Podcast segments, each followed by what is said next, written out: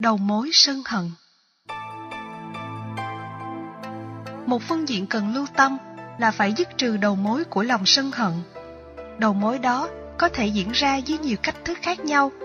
Chẳng hạn khi xem các bộ phim về chiến tranh, ranh giới của bạn và thù, làm ta chọn chánh nghĩa và lên án phi nghĩa. Ta có thói quen hoan hô và cảm thấy hài lòng khi phía chính nghĩa giết được giặc. Nếu người chính nghĩa bị lâm nguy, ta khắc khoải lo sợ và ngừng như hòa vào dòng cảm xúc của người đó. Như vậy, ta đang tạo ra sự đồng tình và nạp vào đầu những cảm xúc đồng minh hay đồng chí. Đó là một cộng nghiệp. Phần lớn các tình tiết trong phim là hư cấu. Người xem vô tình gieo rắc những hạt giống của sự sát hại và thù hận trong tâm thức. Hậu quả là phải gánh chịu nhiều cộng nghiệp không tốt. Đức Phật khuyên không xem quân trận, chiến tranh để không gieo cộng nghiệp hận thù và sát hại. Khi xem cảnh đau thương, tan tóc, máu đổ, thịt rơi, xương chất cao thành núi, lòng hận thù dễ trỗi dậy. Đứng về một phe nào đó là đang tạo ra đầu mối của ủng hộ và chống đối.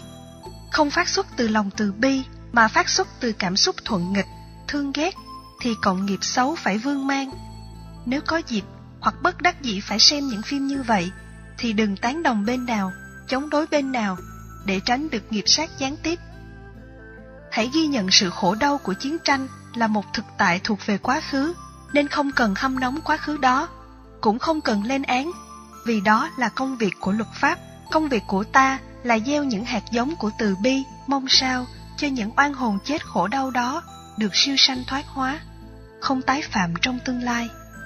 Đồng tình với cảnh chiến tranh, giết chóc trong phim làm cho sự hận thù được gia tăng khi xem những trò chơi điện tử bắn giết nhau. Ta đừng để cảm xúc lao theo chúng những phụ huynh khôn ngoan sẽ không cho phép các con em chơi các game bạo lực. Nó sẽ gieo những hạt giống vào mảnh đất tâm của trẻ và sẽ biến thành một lệnh điều khiển nhân cách của chúng về sau. Lệnh điều khiển này có thể làm chúng nổi loạn với bạn bè, thể hiện qua hình thức đấu đá, đánh nhau. Nguy hiểm hơn là chúng có thể cầm dao, súng thật để bắn giết.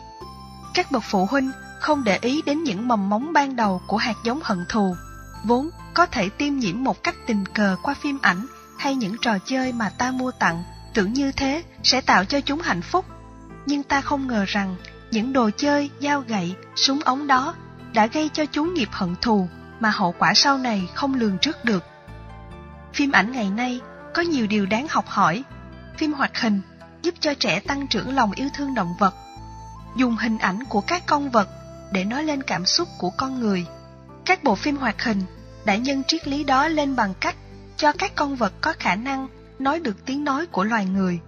Chúng cũng có cảm xúc, thương yêu, sự chăm sóc, y hệt như thế giới con người. Xem những bộ phim này thì hạt giống của nhân đạo, thương yêu, tha thứ được gieo vào não của các em một cách có ý thức. Phim hoạt hình mang chất liệu giáo dục rất cao, chỉ cần ta thay đổi cách nhìn là có thể gieo trồng những hạt giống tốt cho các em và rút ngắn giai đoạn giáo dục đáng kể. Hollywood đã thực hiện bộ phim Kundun, tên của Đức Đạt Lai Đạt Ma do cha mẹ của Ngài Đạt nói về cuộc đời của Đạt Lai Đạt Ma trong thời niên thiếu. Với tính cách nhân từ và đạo đức, bộ phim đề cập đến sự kiện trước khi Kundun được phục hồi chức vụ trong truyền thống tái sinh. Khi đến ngôi làng ở biên giới Tây Tạng, quan sát từ xa, các cao đệ của Dalai Lama nhìn thấy các chú bé đang chơi trò đá dế cắn nhau. Kundun chạy tới, đẩy hai phe trẻ ra và bắt một con dế bỏ vào bụi rậm. Con còn lại bỏ bên bức tường để chúng không cắn nhau nữa. Hành động đó là một quán tính của lòng từ bi. Không cần lý giải hay ra lệnh với trẻ em rằng con phải làm thế này hay không được làm thế kia. Giáo dục nhồi sọ mà không có giải thích ý nghĩa sẽ tạo thói quen, chứ không có hiểu biết. Nên trẻ em sẽ nhàm chán và không làm lâu dài được giáo dục bằng hình ảnh và ngôn ngữ cụ thể, trẻ em sẽ dễ tiếp thu hơn.